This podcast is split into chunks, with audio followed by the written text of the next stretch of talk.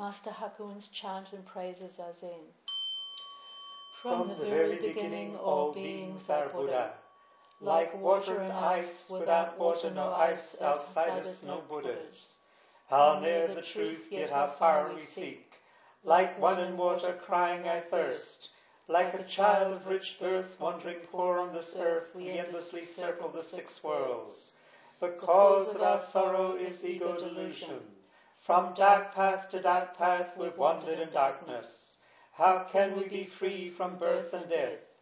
The gateway to freedom is Zazen Samadhi. Beyond exaltation, beyond all our praises, the pure Mahayana. Upholding the precepts, repentance and giving, the countless good deeds in the way of right living all come from Zazen.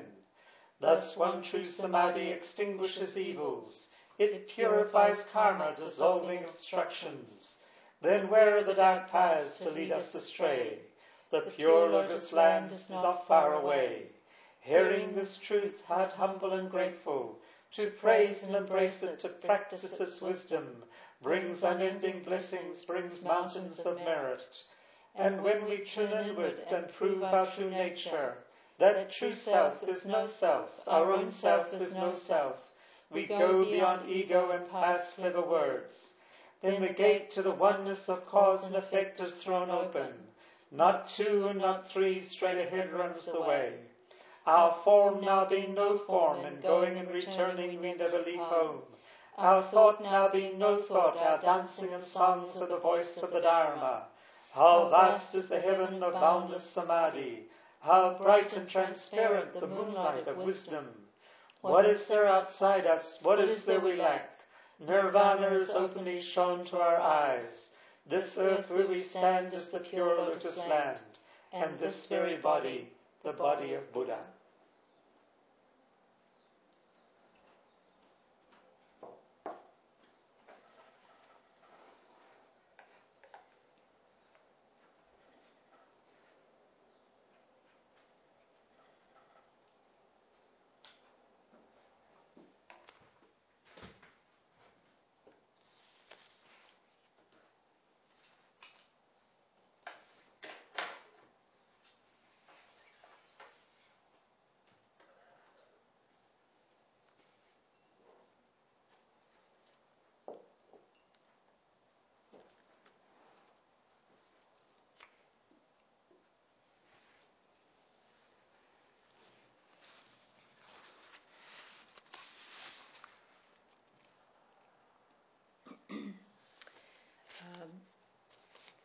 Today is the 16th of February 2021, and this Teisho is is being broadcast as we're not able to gather at the Zen Centre at the moment because we're under a uh, uh, Auckland's under level three lockdown again, and we're going to take up um, the topic that we were exploring in the last Teisho, um, focusing on on vows.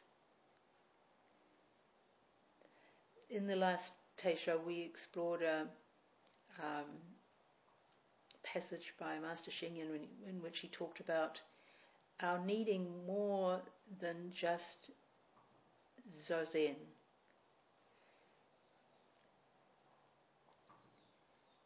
We need to to also uh, practice with um, with a kind of correct base, correct views that, that inform the way in which we practice and he lim- he listed four particular things that that we need: uh, faith or confidence in the teaching, uh, a compassionate heart. Uh, we need to be practicing renunciation and making vows. Um, just to, to, review these very briefly. Um, can think of this need for faith or confidence as being um, what what uh, helps us to take the medicine of the of the Dharma. Um, there's there's been um, lots of research around around um, people's attitudes towards medicine and the effect that this has on them. If, if people have a strong belief in the efficacy of a medicine, um, they will they there will be this thing called the placebo effect, which kicks in, which is actually the power of the mind.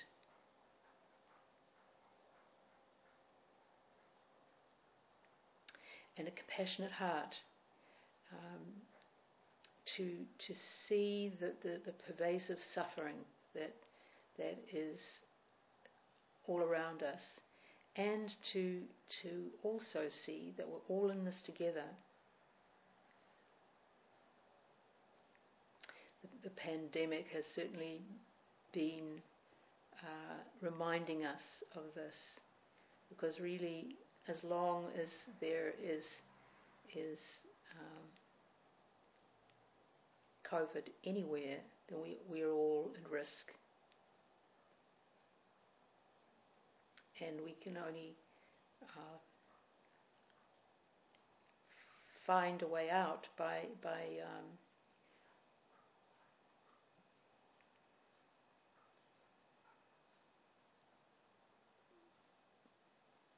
acting for everyone.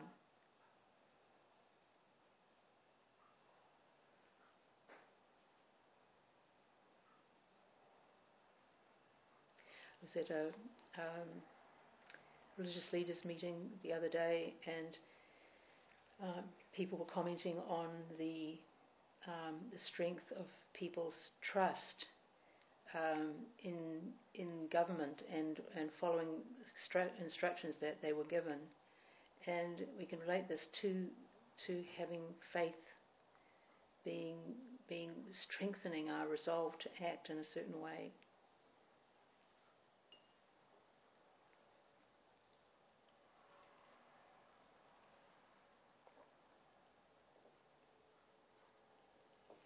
Taking measures that protect everyone as a result of that. The third, the third um, thing here is is to practice renunciation.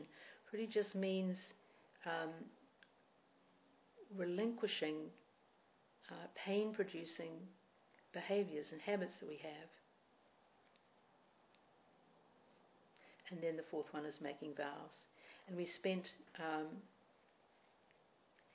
most of our time in the last talk um, looking at the four vows and also um, at the translation, the recent translation we've we've got of those four vows into Te Reo.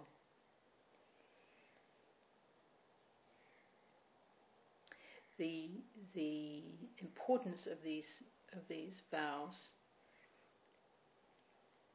is expressed through the fact that we we recite them every day at the Zen Center, and several times a day when we're all in Sesshin, to liberate sentient beings, to uproot our defilements, to enter into the teachings, dharmas, and to embody Buddhahood. But besides these these four vows, we, we have other vows threaded through our practice. Uh, before, the, before the first sit every, every, um, every day, we um, recite, those of us who have a rakusu will recite the rakusu verse. Wondrous is the robe of liberation, a treasure beyond form and emptiness. Wearing it, I will unfold Buddha's teaching for the benefit of all sentient beings. We look at these alongside the four vows and we see that they are, in a sense, another formulation of our bodhisattvic vows.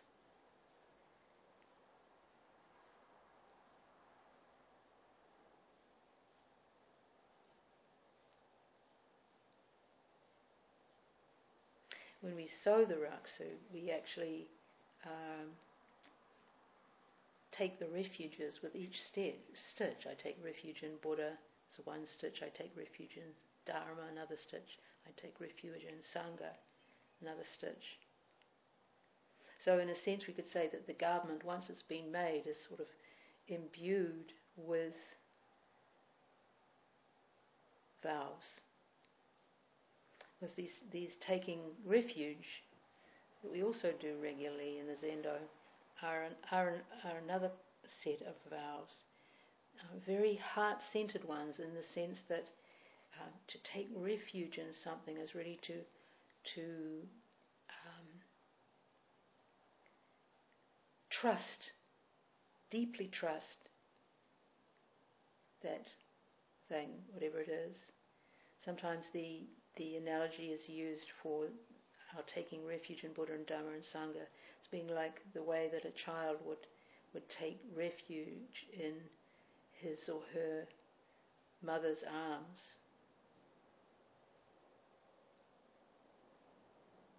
But also understand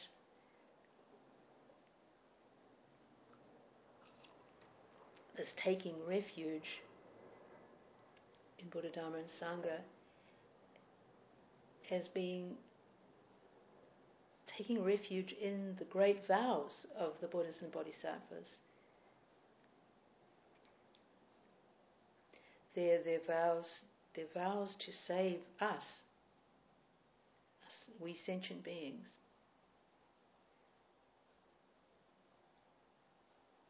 We, we put our, we take refuge in this this um, great parental mind that the, the Buddhas and the Bodhisattvas have. In the memorial prayer, we actually we actually call on the Buddhas and Bodhisattvas to to um, come forth, and we say, "Forget not your ancient vows."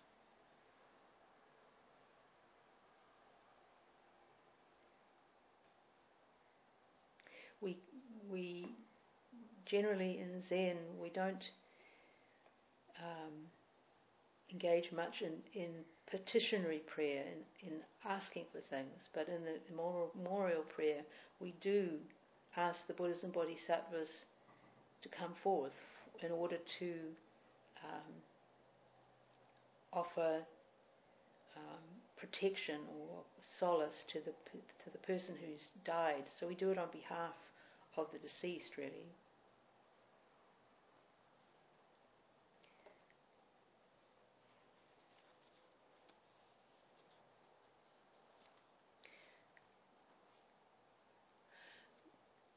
Master Sheng Yen um, talks a little bit about um,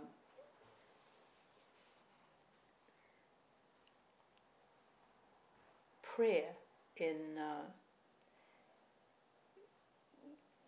this is in a book called Zen Wisdom, Knowing and Doing. And we talked a little bit last last week or last time for Teisho about we don't really pray in Zen, but we, we vow that, that our vows are in a sense our uh, stand in for, for what might be a place of prayer in other traditions.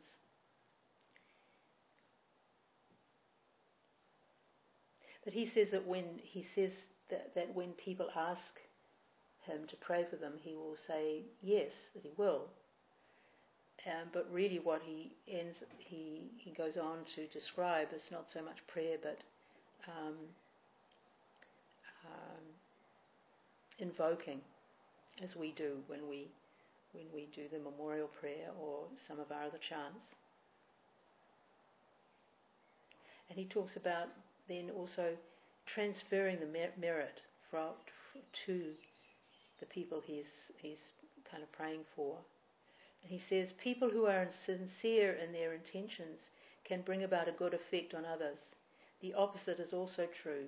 If many people wish someone harm, then that person will likely suffer. It is not magical, it is merely the power of the mind. I recite Avalokiteshvara's name with the idea that my merit will be transferred to others. I do not care if he exists or not. Why do I bother? First, Shakyamuni Buddha praised Avalokiteshvara and his power, and I trust the Buddha's, Buddha's words. Second, precisely because, precisely because so many people believe in and pray to Avalokiteshvara, his power exists. For these reasons, I recite his name and use him to transfer merit. Avalokiteshvara serves as a giant reflector upon which thousands of people direct their thoughts.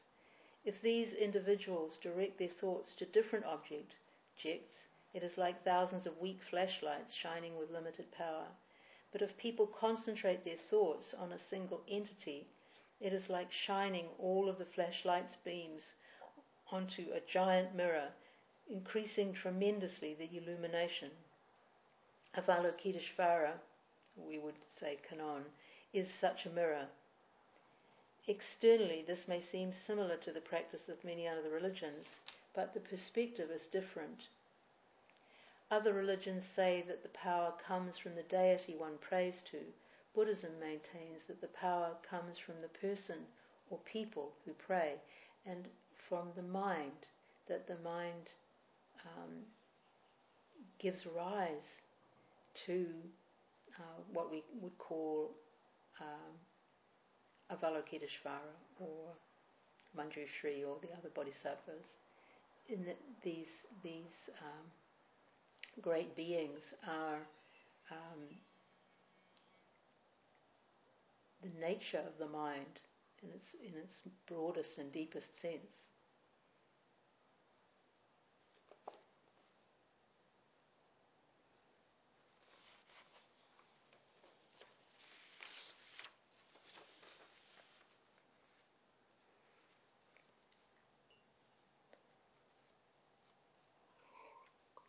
Just keep to keep on some of the ways on about some of the ways that we incorporate vows into our into our different um, chanting rituals and services. We have um, the return of merit when we finish chanting. Faith in Buddha Dharma Sangha brings true liberation. We now return the merit of our chanting to Shakyamuni Buddha, Manjushri Bodhisattva, Avalokita Bodhisattva, Bhadra Bodhisattva, we place our faith in the great heart of perfect wisdom. May all beings attain Buddhahood. And then everyone joins in after the leader. Ten directions, three worlds, all Buddhas, Bodhisattva, Mahasattvas, Mahaprajna, Paramita. So again, we brought up back to faith at the beginning of this of this uh, return of merit, this dedication. Um, faith Another way of talking about taking refuge in.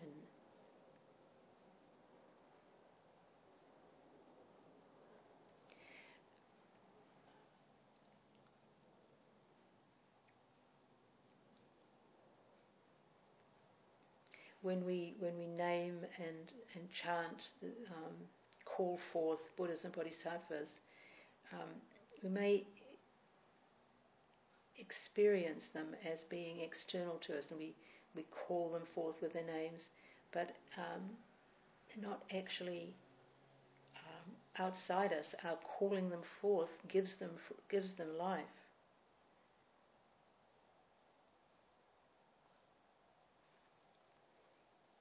What, what are we actually taking refuge in when we take refuge in Buddha, Dharma, and Sangha? There's a there's a teaching which um, is a very rich one, which which describes the the three treasures, Buddha, Dharma, and Sangha, from three different angles, you could say.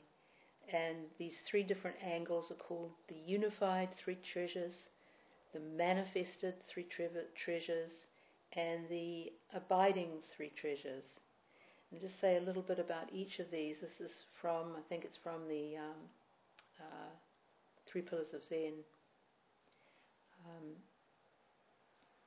the, the unified three treasures, which is Ittai Sambo in, in the Japanese, um, consist of the Buddha Vairocana, representing the realization of the world of emptiness, of Buddha nature, and of unconditioned equality. And then Dharma is the law of beginningless and endless becoming, to which all phenomena are subject according to the causes and, to causes and conditions.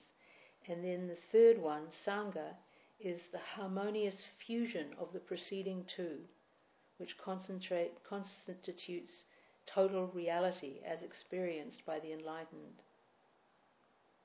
This is what we're, we're taking refuge in.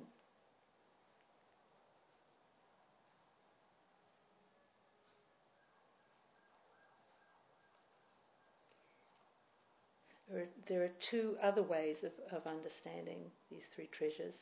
The manifested three treasures uh, is the perhaps the more obvious one. It's the it's Shakyamuni, the historical person who um,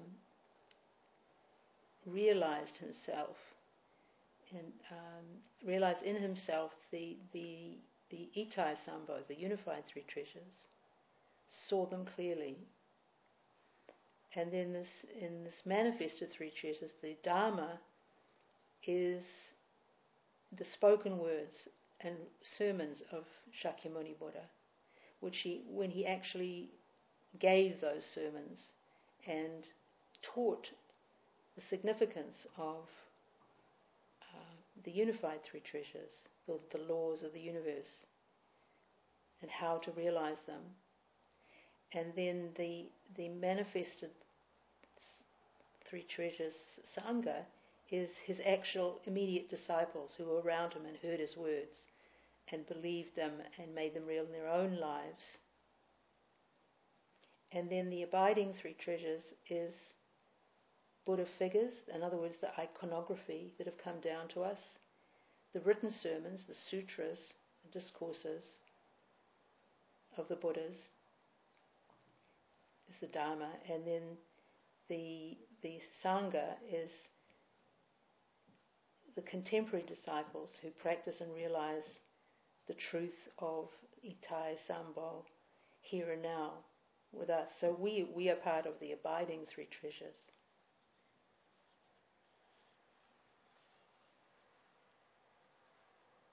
One of the questions that sometimes comes up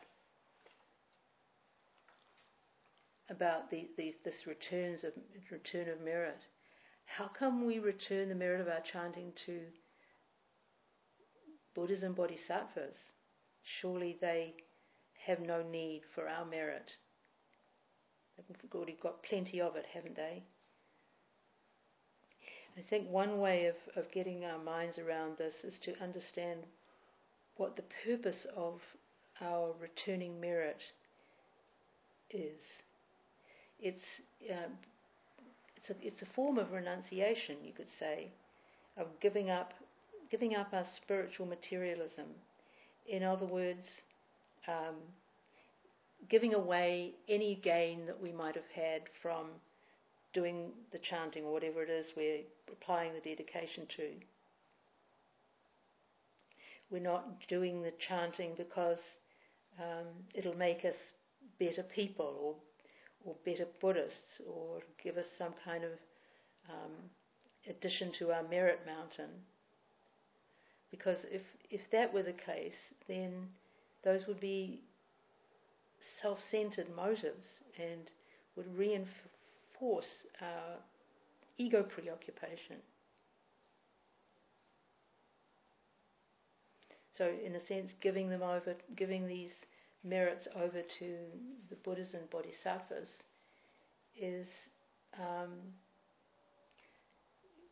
turning them over to beings who have no concept of merit at all. Because merit only, only has meaning when there's somebody gaining something. And that's not the way the Buddhas and Bodhisattvas see things. In the Heart Sutra, Kannon realizes attainment too as emptiness. She realizes the emptiness of all the five skandhas.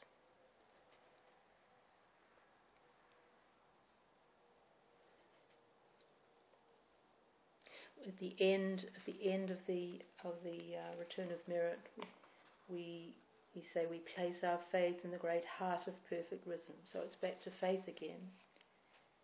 We trust in what is this heart of perfect wisdom? Uh, prajna,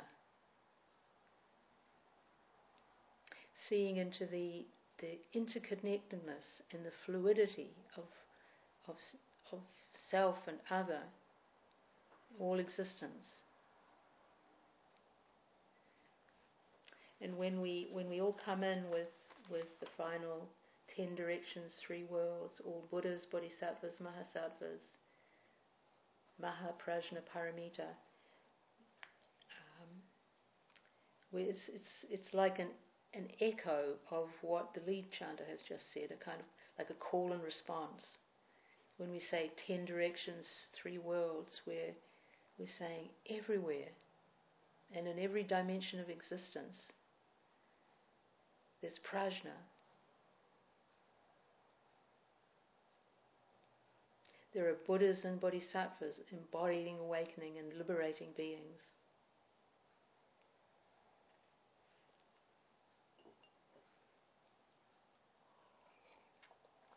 And the purpose of all these um, vows, these um, taking refuge, having faith in, it's all to give us a sense of direction.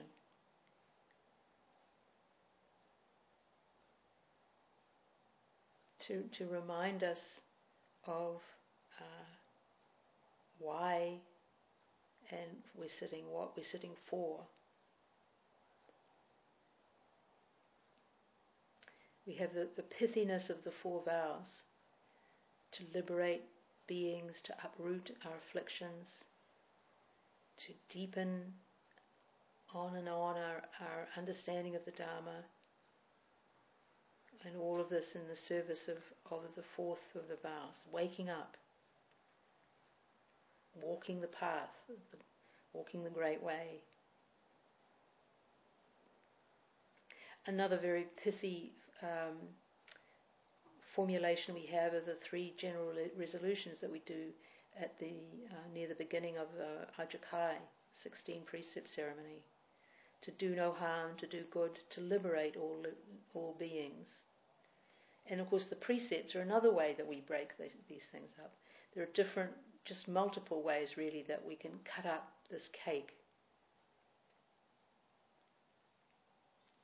But coming back to these four vows, um, each of them is uh, open ended, vast, impossible. And really, that, that's their value. By, by formulating these vows in terms of um, saving numberless beings, endless afflictions, measureless dharmas, uh, insurpassable, unsurpassable way of the Buddha, we're, we're pressed by these formulations into really understanding that um, it's a long game we're, we're engaging in. We may not even see the results of our actions in our lifetime. These vows don't point to sort of short time, short-term goals, but but to something much vaster than that.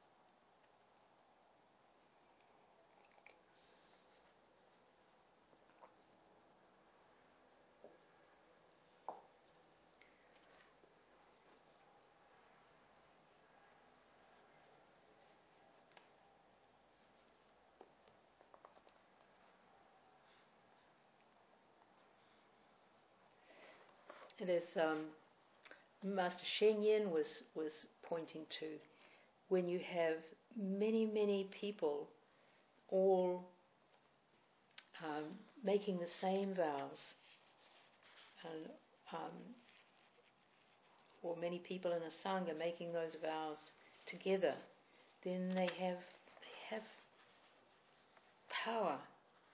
They they involve us in a kind of um,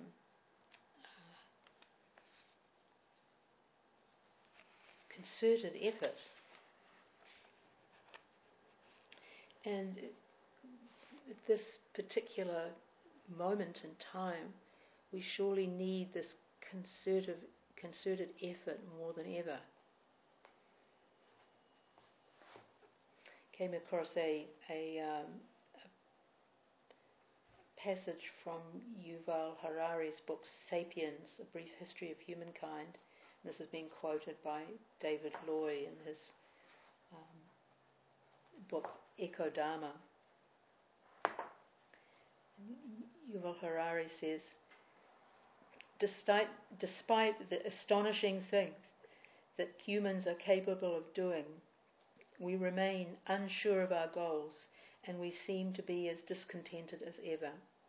We have advanced from canoes to galleys to steamships to space shuttles, but nobody knows where we're going. We are more powerful than ever before, but have very little idea what to do with all that power.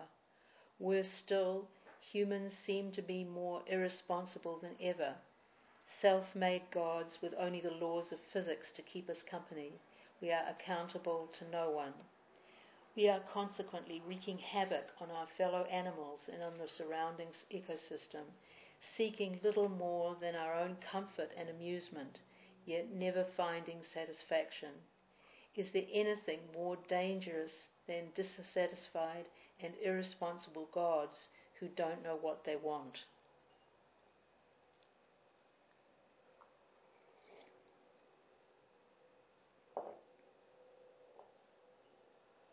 Dissatisfied and irresponsible gods who don't know what they want.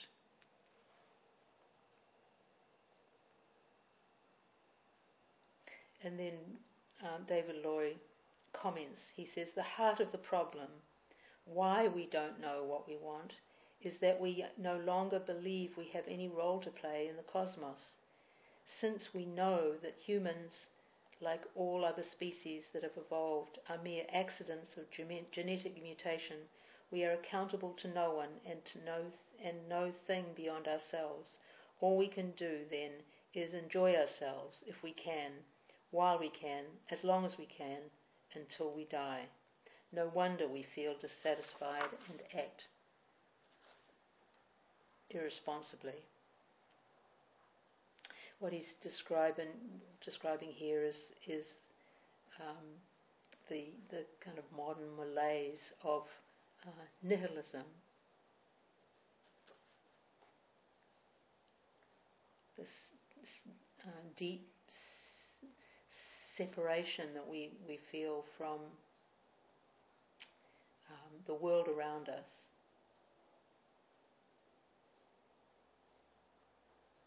Which, is, which has led us to this point in time where um,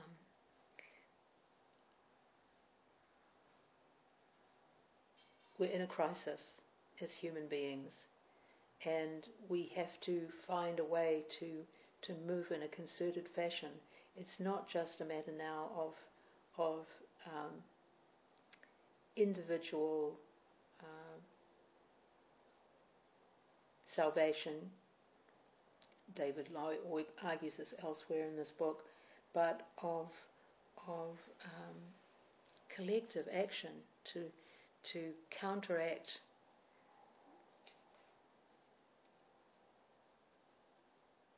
the the destructive path that we're on. And this is one of the the the um,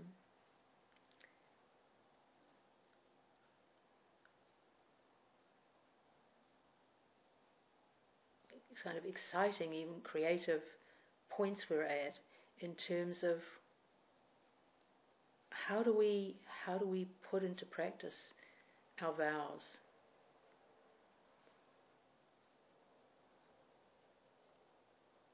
how do we make them then them uh, meaningful for for us? We even uh, come up with our own ways of expressing these these vows.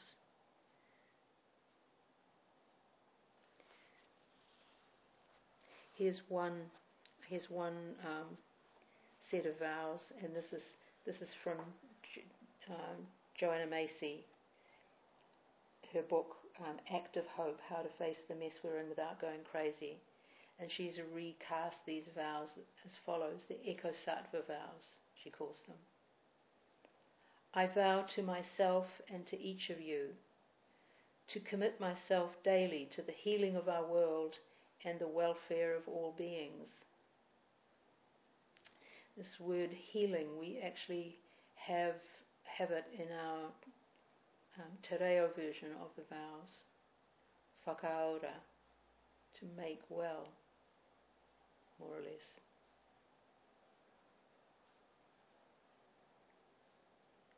To live on earth more lightly and less violently in the food products and energy I consume. To draw strength and guidance from the, li- guidance from the living earth, the ancestors, the future generations, and my brothers and sisters of all species to support others in our work for the world, and to ask for help when I need it. To pursue a daily practice that clarifies my mind, strengthens my heart, and supports me in observing these vows.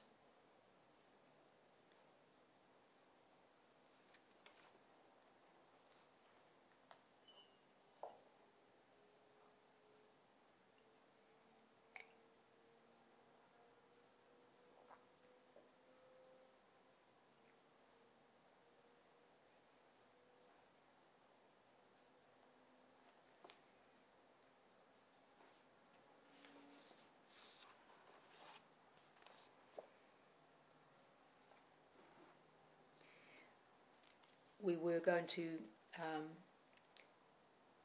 have a, a um,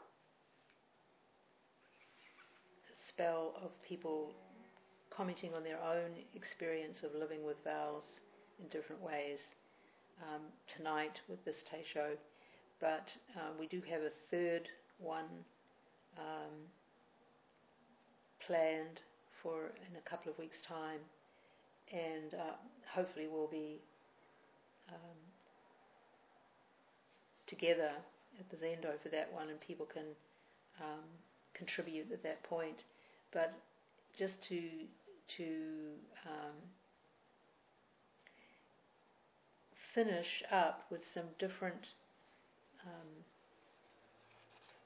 examples of vows from from from, uh, but with, they're all within the um, Buddhist tradition. Um, but just to to perhaps inspire people to uh, come up with some of their own um, for this the next time that we get together to talk.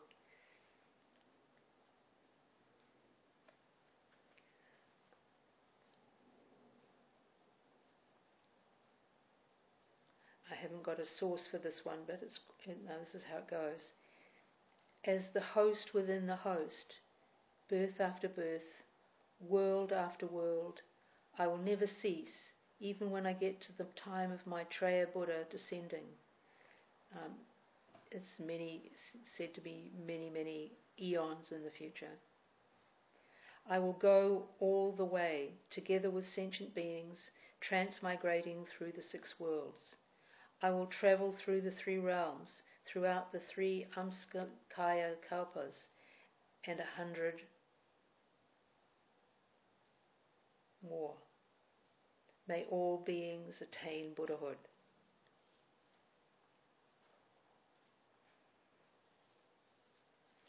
This one, this is a, a well-known one from um, that we've touched on before. It's from uh, Shantideva's The Way of the Bodhisattva. Just like those who in the past have gone to bliss conceived the awakened attitude of mind, and in the precepts of the bodhisattvas, step by step, abided and trained. Likewise, for the benefit of beings, I will generate this attitude of mind, and in those self same precepts, step by step, I will abide and train. May I be a guard for those who are protectorless, a guide for those who journey on the road for those who wish to go across the water, may I be a boat, a raft, a bridge. May I be an isle for those who yearn for landfall, and a lamp for those who long for light. For those who need a resting place, a bed. For all who need assistance, may I be a faithful servant. May I be the wishing jewel, the vase of plenty, a word of power and the supreme remedy. May I be the trees of miracles and for every being the abundant cow. Like the great earth and other elements, enduring as the sky itself endures, for the boundless multitude of living beings, may I be the ground and vessel of their life. Thus, for every single thing that lives, in number like the boundless reaches of the sky, may I be their sustenance and nourishment until they pass beyond the bounds of suffering. Teachers, Buddhas, Bodhisattvas, listen, just as, as you who have in the past gone to bliss conceive the awakened attitude of mind. Likewise, for the benefit of beings, I will generate this self same attitude. Teachers, Buddhas, Bodhisattvas, listen. Just as you who in the past have gone to bliss conceive the awakened attitude of mind, likewise, for the benefit of beings, I will generate this self same attitude. Teachers, Buddhas, Bodhisattvas, listen. Just as you who in the past have gone to bliss conceive the awakened attitude of mind, likewise, for the benefit of beings, I will generate this self same attitude. So, here at the end, uh, repeating three times this resolve to awaken uh, bodhicitta, the, the aspiration to wake up in order to wake up others, help others to be, uh, receive benefits. Or here's a very short version of, um, of the vow to lead the infinite beings to the infinite qualities of Buddhahood by carrying out the infinite activities of the Bodhisattvas over an infinite period of time.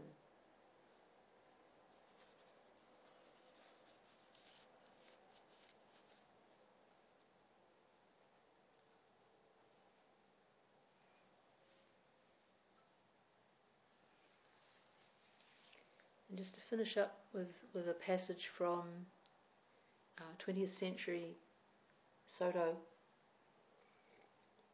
Master Kosho Uchiyama. This passage is headed up What is Bodhisattva? He says, A Bodhisattva is an ordinary person who takes up a course in his or her life that moves in the direction of Buddha. You're a bodhisattva, I'm a bodhisattva. Actually, anyone who directs their attention, their life, to practicing the way of life of a Buddha is a bodhisattva. We read about Kannon Bosatsu, that's Avalokiteshvara Bodhisattva, or Monju Bosatsu, Bosatsu, that's Manjushri Bodhisattva. And these are great bodhisattvas, but we too have to have the confidence or faith that we are also bodhisattvas. Most people live there by their desires or karma. That's what the expression Gosho no Bompu means. Gosho are the obstructions to practicing the way caused by our evil actions in the past. Bompu simply means ordinary human being. That is, one who lives by karma. Our actions are dictated by our karma. We are born into this world with our desires and may live our lives just by reacting and responding to them. In contrast, is Gansho no Bosatsu, or, or a bodhisattva who lives by vow. The life that flows through each of us and through everything around us is actually all connected. To say that, of course, means that I, that who I really am, cannot be separated from all the things that surround me. Or to put it another way, all sentient beings have their existence and live within my life. So, needless to say, that includes even the fate of all mankind. That too lies within me.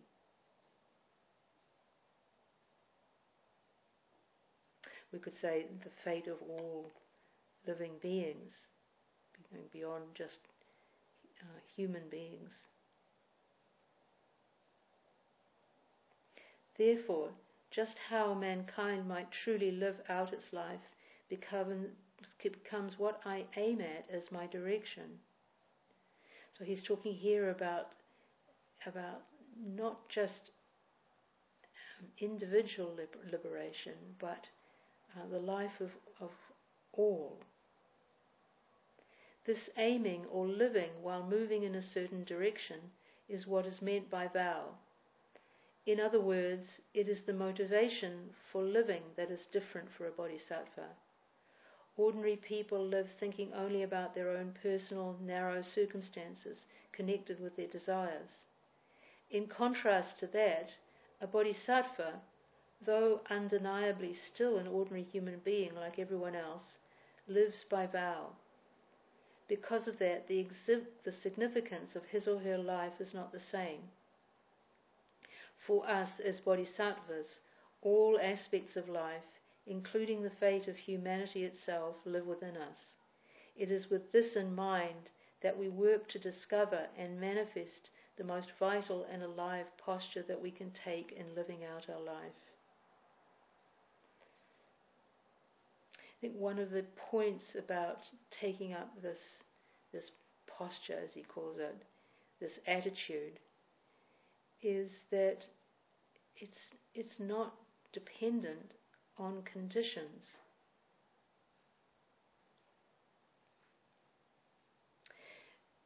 Um, we had we had the announcement about about suddenly about moving to um, level three um, level three uh, on on Sunday night, and uh, and on on Monday I, I found myself feeling kind of a bit out of sorts, sort of alternating between sort of numbness and uh, going around doing compulsive things, cleaning. And uh, I realized that uh, several of our plans for the for the week, um, this week and next week, are now in, in doubt because of the the uh, lockdown and how how we depend on uh, things unfolding as we expect and want them to for for a sense of of um, self or security. Ajahn Chah said that the the subjective aspect of impermanence, anicca, is uncertainty. So from from the the perspective of vows, we can we can welcome uncertainty as as an opportunity to to enter more deeply into the the Dharma gate of impermanence, this this fundamental characteristic of existence. We can can, can explore it when things um, are in upheaval. And, and our vows can help us to keep going in the right direction, even when conditions are uh, disrupted. We really um, can take refuge in Dharma and in Buddha and in Sangha.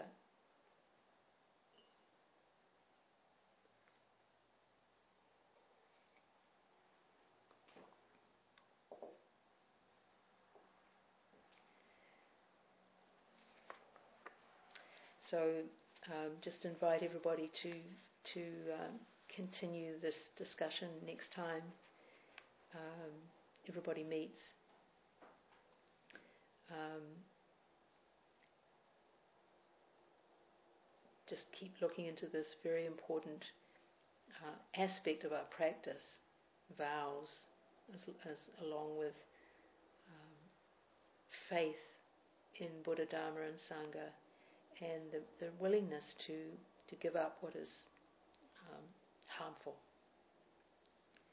We'll stop now and recite the four vows.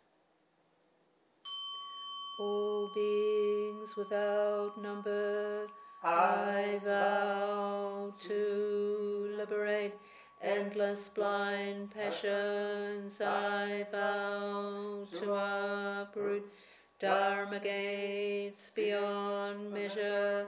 I vow to penetrate the great way of Buddha. I vow to attain all beings without number. I vow to liberate endless blind caverns. I vow to uproot Dharma gates beyond measure. I vow to penetrate the great way of Buddha. I vow to attain all beings without number. I vow to liberate endless blind passions. I vow to uproot Dharma gates beyond measure. I vow to penetrate the great way of Buddha. I vow to attain.